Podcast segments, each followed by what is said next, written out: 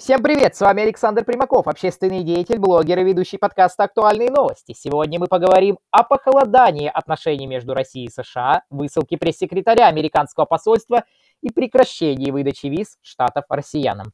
Сегодня стало известно о высылке из России пресс-секретаря американского посольства Ребекки Росс. Как сообщается, эта мера симметрична мерам США по введению очередных антироссийских санкций. Также США запретила въезд в свою страну россиянам, ограничив выдачу виз на неопределенный срок – все это уже привело к взаимному похолоданию отношений между двумя странами. Но мы будем надеяться на лучшее. Слушайте мои подкасты, будьте в курсе актуальных событий, дальше будет самое интересное.